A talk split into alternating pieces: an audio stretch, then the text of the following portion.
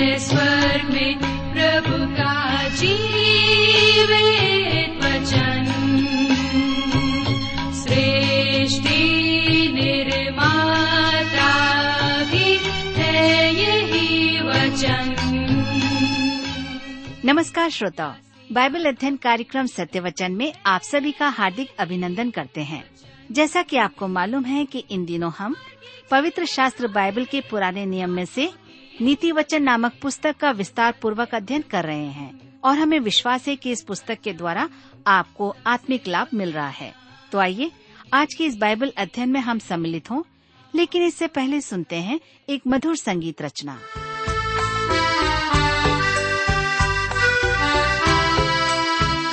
जंगली दरख्तों के दरमियान, एक सेब के पेड़ के समान। जंगली दरख्तों के दरमियान, एक सेब के पेड़ के समान नज़र आता है मुझे मसीह, नज़र आता है मुझे मसीह, सारे संतों के बीच में तू, सारे संतों के बीच में तू। हम करूँ मैं तेरी है प्रभु। अपने जीवन भर इस जंगल के सफ़र में गाऊं शुक्र गुजारी से मैं, गाऊं शुक्र गुजारी से मैं।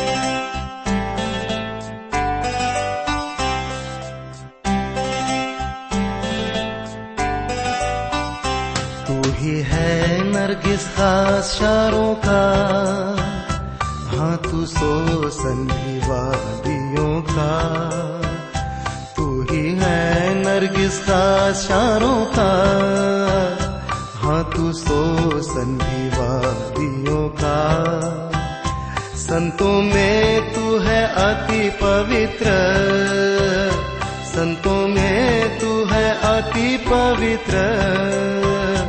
कैसे कामिल और शान से भरा। प्रिय मित्र, प्रभु यीशु के मधुर और सामर्थ्य नाम में आप सबको मेरा नमस्कार। मैं कुशल पूर्वक हूँ और मुझे आशा है कि आप सब भी परमेश्वर की निकटता में रहते हुए कुशल पूर्वक हैं और आज फिर से परमेश्वर के वचन में से सीखने के लिए तैयार बैठे हैं। मैं आप सभी श्रोता मित्रों का इस कार्यक्रम में स्वागत करता हूँ। और अपने उन सभी नए मित्रों का भी जो पहली बार हमारे इस कार्यक्रम को सुन रहे हैं। मैं आपको बता देना चाहता हूँ कि हम सब इन दिनों बाइबल में से नीति वचन नामक पुस्तक का अध्ययन कर रहे हैं और अब तक हमने तेईस अध्याय तक का अध्ययन कर लिया है। आज हम अपने अध्ययन में आगे बढ़ेंगे और अध्याय चौबीस से अपने अध्ययन को आरंभ करेंगे। लेकिन इससे पहले आइए हम सब प्रार्थना करें और परमेश्वर से आज के अध्ययन के लिए सहायता मांगे। हमारे दयालु और प्रेम पिता परमेश्वर, हम आपको धन्यवाद देते हैं आज के सुंदर समय के लिए जिसे आपने हम सबके जीवन में दिया है, ताकि प्रभु हम आपके जीवित और सामर्थ्य वचन का अध्ययन कर सकें। अब तक आपने हमें से प्रत्येक को नीति वचन की पुस्तक से आशीषित किया है, नई बातों को सीखने में हमारी सहायता की है। आज जब हम फिर से आपके वचन में से सीखते हैं, हमारी प्रार्थना है कि आप हमें से प्रत्येक को अपनी बुद्धि, ज्ञान और समझ प्रदान कीजिए। विशेष करके हमारे उन नए श्रोता मित्रों से आप बोलिए और बातचीत कीजिए। हमारी प्रार्थना उन भाई बहनों के लिए भी है जो बीमार अवस्था में हैं, निराश हैं, चिंतित हैं, परेशान हैं या किसी न किसी रूप से दबाव में हैं। आप उनके साथ हो उन्हें भी अपने शांति और आनंद प्रदान करें।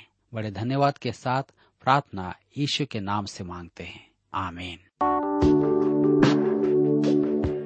मित्रों, यह अध्याय सुलेमान के नीति वचन का अंतिम अध्याय है, जिन्हें उसने स्वयं कर्म में सजाया था। इसके बाद के नीति वचन भी सुलेमान के ही नीति वचन है, परंतु उन्हें हिजकिया के किसी कर्मियों ने व्यवस्थित किए थे।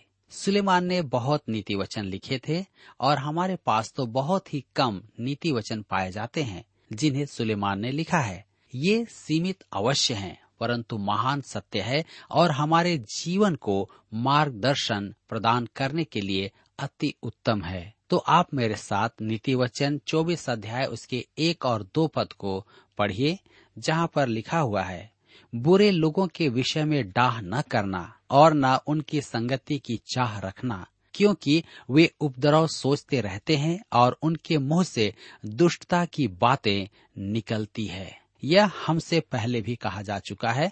हम यहाँ देखते हैं कि महत्वपूर्ण शिक्षाओं को दोहराया जा रहा है। उदाहरण के लिए, आप देखेंगे कि जीव, घमंड और मूर्ख के बारे में बहुत कुछ कहा गया है, क्योंकि ये जीवन में उपयोगी हैं। ये लोग हर जगह पाए जाते हैं, आपके और मेरे शहर में भी। यही कारण है कि मैंने कहा था कि आप इन नीति वचनों के संदर्भ में हर जगह एक मनुष्य को देखेंगे। हमने इन नीति वचनों को बाइबल के नायकों के संबंध में भी देखा है। भजन संहिता तिहत्तर आसाप का भजन है, जो हमारे इस पद के समान ही है।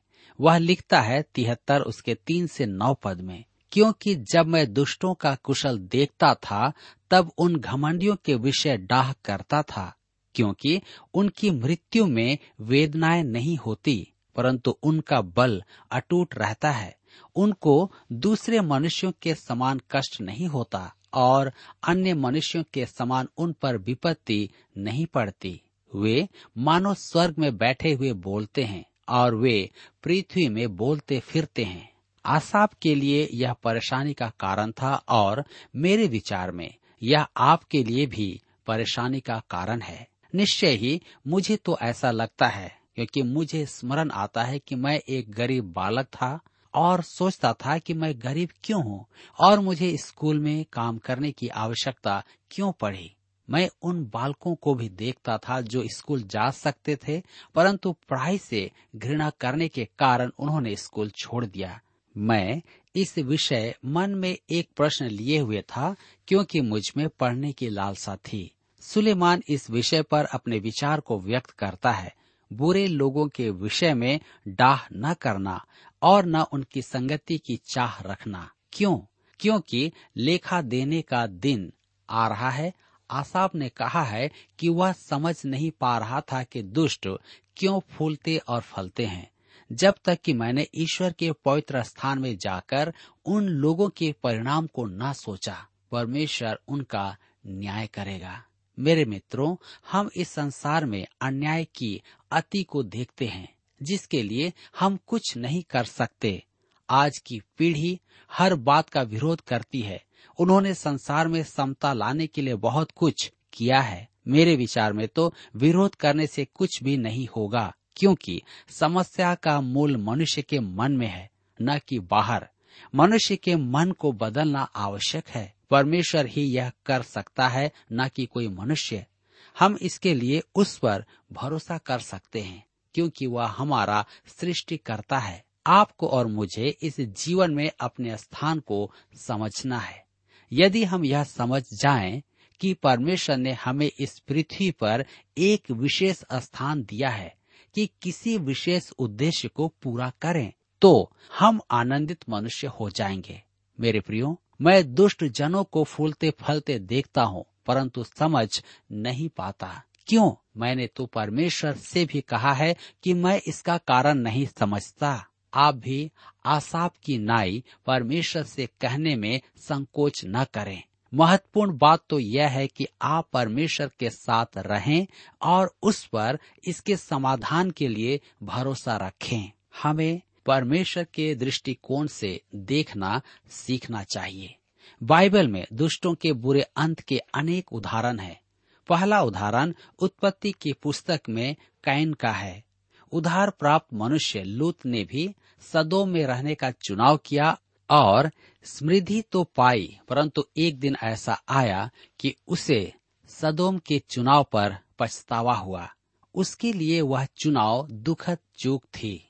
अतः परमेश्वर का वचन अनेक उदाहरण देता है कि दुष्ट कुछ समय फूलता फलता है और कैसे उस पर दंड आता है। हमें यह समझना बहुत महत्वपूर्ण है। नीति वचन की पुस्तक, चौबीस अध्याय, उसके तीन और चार पद में लिखा है, घर बुद्धि से बनता है और समझ के द्वारा स्थिर होता है। ज्ञान के द्वारा कोठरियाँ सब प्रकार की बहुमूल्य और मनोहर वस्तुओं से भर जाती हैं। मेरे प्रियो, हमें क्या करना चाहिए? यह उसका एक अति उत्तम चित्रण है। मनुष्य पहले घर बनाता है, इसके बाद उसमें सामान रखता है। पर्दे लगाता है और साज सज्जा की सामग्री रखता है। ऐसा एक सुंदर घर देखना बड़ा अच्छा लगता है। इसी प्रकार हमें भी एक घर बनाना है, परंतु बुद्धि और ज्ञान का घर हमें अपना मन और मस्तिष्क, हर एक अद्भुत और मन भावन वस्तुओं से भरना है। पॉलुस ने तिमुथियुस से ऐसा ही करने को कहा था, जिसे हम दूसरे तिमुथियुस की पत्री दो अध्याय उसके पंद्रह पद में पढ़ते हैं। लिखा है, अपने आप को परमेश्वर का ग्रहण योग्य और ऐसा करने वाला ठहराने का प्रयत्न कर, जो लज्जित होने न पाए। और जो सत्य के वचन को ठीक रीति से काम में लाता हो, आपको और मुझे भी अपने मन और जीवन को परमेश्वर के वचन से भरना चाहिए तो आइए हम एक सुंदर भवन निर्माण के प्रति प्रयासरत हो जाएँ। हम एक झुग्गी मात्र से संतुष्ट न हो, हमें परमेश्वर के लिए भवन तैयार करना है मेरे प्रियो, मैं दक्षिण भारत के एक दोस्त के साथ वहाँ पर कुछ परिवारों से भेंट करने के लिए गया। उनके घर कार्डबोर्ड के और नारियल के पत्तों से बने थे और टूटे फूटे थे। घर के भीतर बैठने को एक कुर्सी था, चौकी भी नहीं थी। वे मात्र एक दरी या नारियल के पत्ते पर बैठते थे और सोते थे। खाना पकाने के लिए घर के बाहर चूल्हा जलाते थे। मैं उनकी गरीबी और दरिद्रता पर आश्चर्य कर रहा था। और बहुत निराश हुआ। आज अनेक ऐसे मनुष्य हैं जो अपने आत्मिक घर को अति सुंदर बना सकते हैं, परंतु वे झुग्गी से ही संतुष्ट हैं। मैं उनके आत्मिक घरों के भीतर देखता हूँ तो वे खोखले हैं। वहाँ ज्ञान नाम की वस्तु है ही नहीं। मैं अपने सेवकों की एक सभा में विचार विमर्श कर रहा था और वे सब मुझसे सहमत थे कि आज कलिसिया की सबसे बड़ी त्रासदी है अज्ञान। उह उनका यह खाली घर। जी हाँ घर बुद्धि से बनता है और समझ के द्वारा स्थिर होता है। ज्ञान के द्वारा कोठरियाँ सब प्रकार की बहुमूल्य और मनोहर वस्तुओं से भर जाती है। आपका घर किससे भरा है? नीति वचन चौबीस, उसके पाँच और छह पद में लिखा है।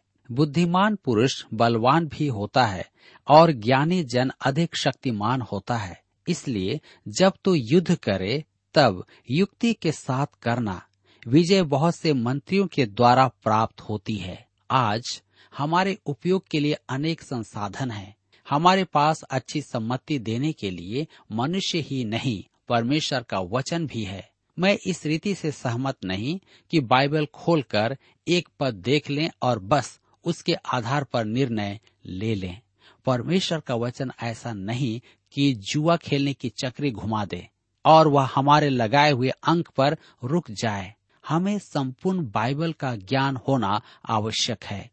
हमें मूसा यहोसु शामुएल, दाऊद, मीका, जकरिया, मत्ती, पॉलुस और योना आदि सबको पढ़कर जानना है कि उनका क्या संदेश है। हम निर्णय लेते समय उनको खोज सकते हैं। नीति वचन चौबीस के दस पद में लिखा है, यदि तू विपत्ति के समय साहस छोड़ दे तो तेरी शक्ति बहुत कम है।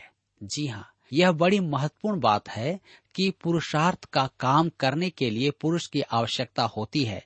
एक पुरानी कहावत है, मर्द का काम करने के लिए लड़के को मत भेजो।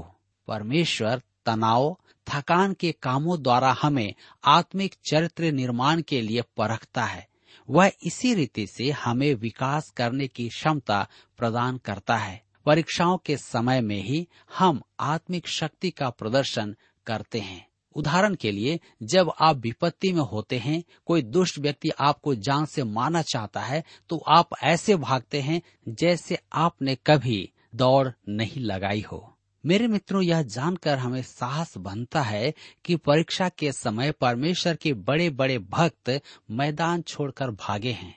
एलिया करमेल पर्वत पर बड़े साहस का प्रदर्शन कर रहा था, परंतु जब इजेबेल ने उसे जान से मार देने की शपथ खाई तो वह जान बचाकर जंगल में भाग गया और अपने सेवक तक को भी बीर शिबा में छोड़ दिया और पेड़ के नीचे बैठकर प्रार्थना करने लगा कि परमेश्वर उसे उठा ले। आप इसे पहले राजा की पुस्तक 19 अध्याय उसके चार पद में देख सकते हैं। इसी प्रकार दाऊद भी शाउल से डर कर भागता रहता था। उसने कहा कि वे एक तीतर की नाई उसे खोज रहे हैं कि उसे घात कर दें। वह अत्यधिक निराश हो गया था।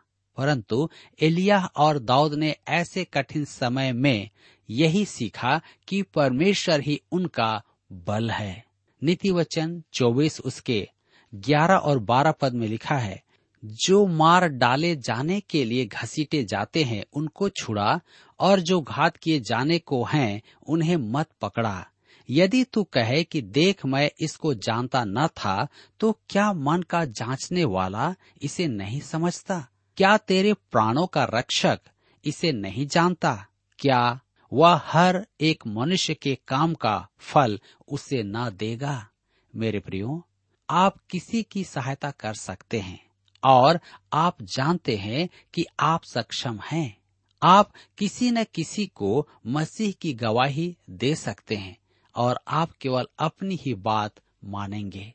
अभी कुछ समय पहले मेरी एक मनुष्य से भेंट हुई, जो अपने किसी प्रियजन की आत्महत्या का दोषी स्वयं को मानता था।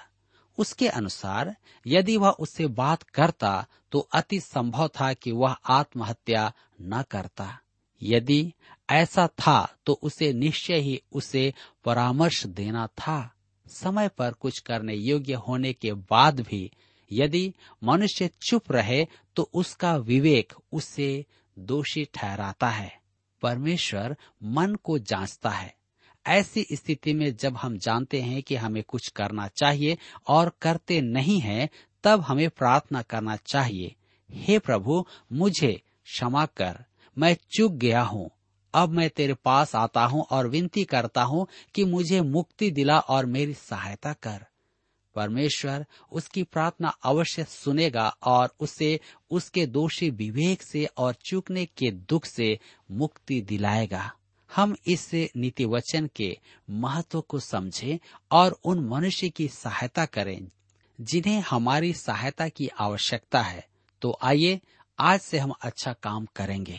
नीति वचन चौबीस, उसके सोलह पद में लिखा है, क्योंकि धर्मी चाहे सात बार गिरे तो भी उठ खड़ा होता है। परंतु दुष्ट लोग विपत्ति में गिरकर पड़े ही रहते हैं। धर्मी चाहे सात बार गिरे तो भी उठ खड़ा होता है। सात का अंक परिपूर्णता का अंक है। इसका अर्थ है कि मनुष्य से चूक होती रहती है, परंतु धर्मी जन उठ खड़ा होता है। क्या आपने ऐसा धर्मी जन देखा है? शमोन पत्रस एक ऐसा धर्मी जन था। इसके आगे देखिए, वह क्या कहता है। परंतु दुष्ट लोग विपत्ति में घिर कर पड़े ही रहते हैं। यहूदा स्क्रियोती इसका बहुत अच्छा उदाहरण है। प्रभु यीशु के इन दो शिष्यों का यह नीति वचन अति उत्तम चित्रण है। पत्रस तो बार बार चूकता था, पानी पर चलने में, और मेरे विचार में वह चूका नहीं क्योंकि वह प्रभु यीशु के पास आ रहा था। परंतु यीशु से दृष्टि हटाकर जब उसने पानी की लहरों को देखा तब वह डूबने लगा। परंतु यीशु ने तुरंत हाथ बढ़ाकर उसे थाम लिया और वे दोनों पानी पर चलकर नाव तक आए। यीशु के पकड़वाए जाने की रात वास्तव में पत्रस चूक गया था।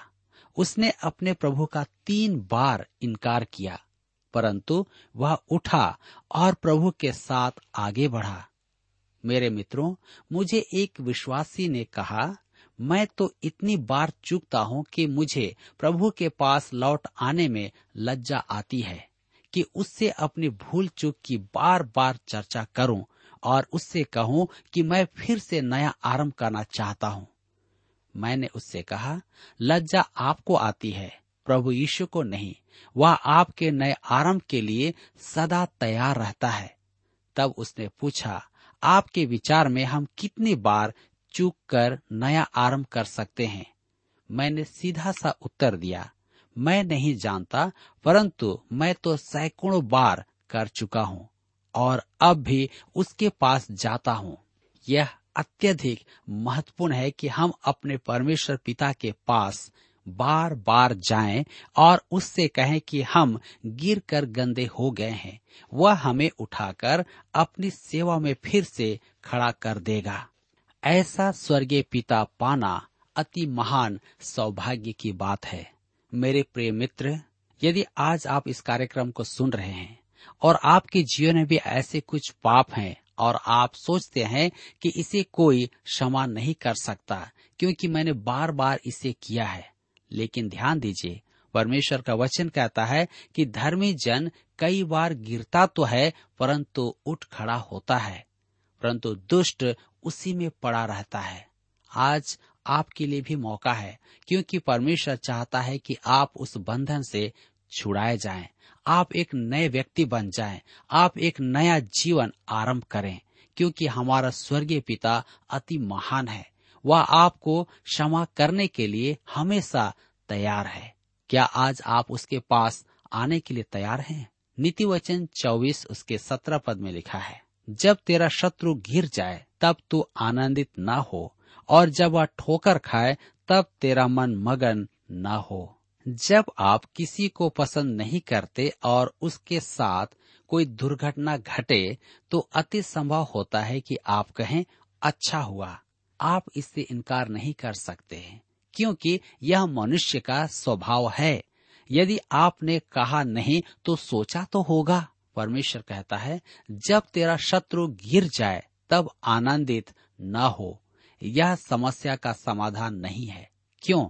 हम नीति वचन 24 के 18 पद में पढ़ते हैं, कहीं ऐसा ना हो कि यह यह देखकर अप्रसन्न हो और अपना क्रोध उस पर से हटा ले। जी हाँ अपने बैरी की दुर्घटना पर आप आनंदित होंगे तो परमेश्वर उस पर से अपना क्रोध हटाकर उसे आशीष देगा। इससे आपको बहुत कष्ट होगा। यह एक अत्यधिक तार्किक कारण है कि आप अपने बैरी के कष्टों से प्रसन्न न हो। नीति वचन चौबीस अध्याय के उन्नीस पद में लिखा है, कुकर्मियों के कारण मत कुड़, दुष्ट लोगों के कारण डाह न कर। आप सोचेंगे कि हमने इसे अभी पढ़ा है। जी हाँ इस अध्याय के पद एक में यही विचार है। इसे दोहराया क्यों गया है? इसे दोहराने का कारण है कि इसका महत्व सिद्ध हो। परमेश्वर चाहता है कि हम इसे सीखें। क्या आपने कभी ध्यान दिया है कि हमारे प्रभु के दृष्टांत और आश्चर्य कर्म भी दोहराए गए हैं? उदाहरण के लिए, पाँच हज़ार पुरुषों को भोजन करवाने का आश्चर्य कर्म चारों सुसमाचार वृत्तांतों में दिया गया है। प्रत्येक सुसमाचार लेखक अपनी आवश्यकता के अनुसार उसमें बल देता है। यह आश्चर्य कर्म ऐसा महत्वपूर्ण है कि हमारे लिए चार बार लिखा गया है। इसी प्रकार इस नीति वचन की शिक्षा बहुत ही महत्वपूर्ण है, इसलिए इसे दोहराया गया है। पद तेईस से अध्याय के अंत तक का भाग एक प्रकार का परिशिष्ट है, जिसके आरंभ में संयोजक उक्ति है। बुद्धिमानों के वचन यह भी हैं। तब हम आगे देखते हैं, नीति वचन चौबीस उसके तेईस पद में। बुद्धिमानों के वचन यह भी हैं, न्याय में पक्षपात करना किसी रीति भी अच्छा नहीं। युवक को दीक्षांत से पूर्व यह भी सीखना है, न्याय में पक्षपात करना किसी रीति भी अच्छा नहीं है। यह आज दैनिक जीवन में अति आवश्यक है। नेताओं को, नियोजकों को और हमारे न्यायाधीशों को, प्रत्येक पदाधिकारी को यह समझना अति आवश्यक है। अनुग्रहहीन तो हो, परंतु न्याय में सब बराबर हो। नीति वचन चौबीस, उसके चौबीस पद में लिखा हुआ है, जो दुष्ट से कहता है कि तू निर्दोष है, उसको तो हर समाज के लोग शाप देते और जाति जाति के लोग धमकी देते हैं। आज का यह एक आम अभ्यास है। दुष्ट की प्रशंसा होती है। दुष्ट को धर्मी कहा जाता है। यह एक अति अनर्थ बात है। नीति वचन चौबीस, उसके उन्तीस पद में लिखा है, मत कह, जैसा उसने मेरे साथ किया, वैसा ही मैं भी उसके साथ करूँगा और उसको उसके काम के अनुसार बदला दूँगा। मेरे मित्रों, यह हम नीति वचनों में बार बार देख रहे हैं। रोमियो की कलिसिया को भी पॉलुस ने यही लिखा था। बारह अध्याय के उन्नीस पद में, बदला लेना मेरा काम है। जी हाँ प्रभु कहता है कि मैं ही बदला लूँगा। आपको कुछ करने की आवश्यकता नहीं है। नीति वचन चौबीस, उसके तैतीस और चौतीस पद में लिखा है, छोटी सी नींद, एक और झपकी थोड़ी देर हाथ पर हाथ रख के और लेटे रहना। तब तेरा कंगालपन डाकू के समान और तेरी घटी हथियारबंद मनुष्य के समान आ पड़ेगी। अब युवक अपनी शिक्षा पूरी करके बाहर निकलने वाला है। वह बहुत कुछ जानता है और उसमें अनेक अच्छे गुण भी हैं। परंतु यदि वह आलसी है तो उसके जीवन में यह एक बहुत बड़ी बाधा है। आज हम बहुत सारे जवानों को देखते हैं, जिनकी पढ़ाई लिखाई बहुत अच्छी है, परंतु घर पर बैठे हैं, क्योंकि वे मेहनत नहीं करते और अपने माता पिता के लिए बोझ बन जाते हैं। मेरे मित्रों, आज आपके लिए भी यह वचन है कि आप बैठे न रहें, परंतु परमेश्वर के वचन के अनुसार अपने आप को तैयार करें। मित्रों, यहाँ पर आज हमारे अध्ययन का समय समाप्त होता है। और मैं आशा करता हूँ कि आज के इस अध्ययन के द्वारा आपने अपने जीवन में फिर से एक बार नई बातों को सीखा है। प्रभु, इस वचन के द्वारा आप सबको बहुतायत से आशीष प्रदान करें। प्रिय श्रोताओ, अभी आप सुन रहे थे बाइबल अध्ययन कार्यक्रम सत्य वचन। हम आशा करते हैं कि आज के इस कार्यक्रम से आपको आत्मिक लाभ मिला होगा। यदि आप परमेश्वर के बारे में और अधिक जानना चाहते हैं तो हमारे पास नया नियम एवं पवित्र शास्त्र बाइबल उपलब्ध है। इन्हें प्राप्त करने के लिए आप हमें इस पते पर लिख सकते हैं। कार्यक्रम Satya Vachan T W R post box number चार तीन एक शून्य, नई दिल्ली, एक एक शून्य शून्य एक नौ। पता एक बार फिर सुन लीजिए। कार्यक्रम Satya Vachan T W R post box number four three one zero, New Delhi, one one zero zero one nine. और हाँ श्रोताओं, याद रखें कि पत्र लिखते समय आपका नाम और पता साफ़ साफ़ लिखा होना चाहिए। इसके अलावा आप हमसे टेलीफोन के माध्यम से भी बातचीत कर सकते हैं, जिसमें हमारे काउंसलर या सलाहकार आपको सलाह देंगे। तो नोट कीजिए हमारा मोबाइल नंबर नौ नौ पाँच आठ आठ दो शून्य चार एक चार। याद रखें, double nine five eight eight two zero four one four. और हमारा दूसरा नंबर है zero nine six five one four double three three nine seven. याद रहे, शून्य नौ छ पाँच एक चार तीन तीन तीन नौ सात। इसके अलावा आप हमसे ईमेल के द्वारा भी संपर्क कर सकते हैं। हमारा ईमेल आईडी है Hindi T T B at T W R dot I N Hindi T T B at T W R dot I N श्रोताओं इस कार्यक्रम को आप हमारे website radio at at two dot com पर भी सुन सकते हैं। इस website radio at at two dot com के बारे में अपने मित्रों को भी सूचित कर दें। और अब इसी के साथ हमारे कार्यक्रम का समय यहीं पर समाप्त होता है। अगले कार्यक्रम में आपसे फिर मुलाकात होगी। तब तक के लिए हमें आज्ञा दीजिए। नमस्कार। इत्र के जैसा है तेरा नाम। खुशबू फैलाता है जहाँ में। तंगी मुसीबत और बदनामी में। तंगी मुसीबत और बदनामी में। बना खुशबूदार तेरे समान बना खुशबूदार तेरे समान हम करूँ मैं तेरी है प्रभु। अपने जीवन भर इस जंगल के सफ़र में। गाऊं शुक्र गुजारी से मैं, गाऊं शुक्र गुजारी से मैं।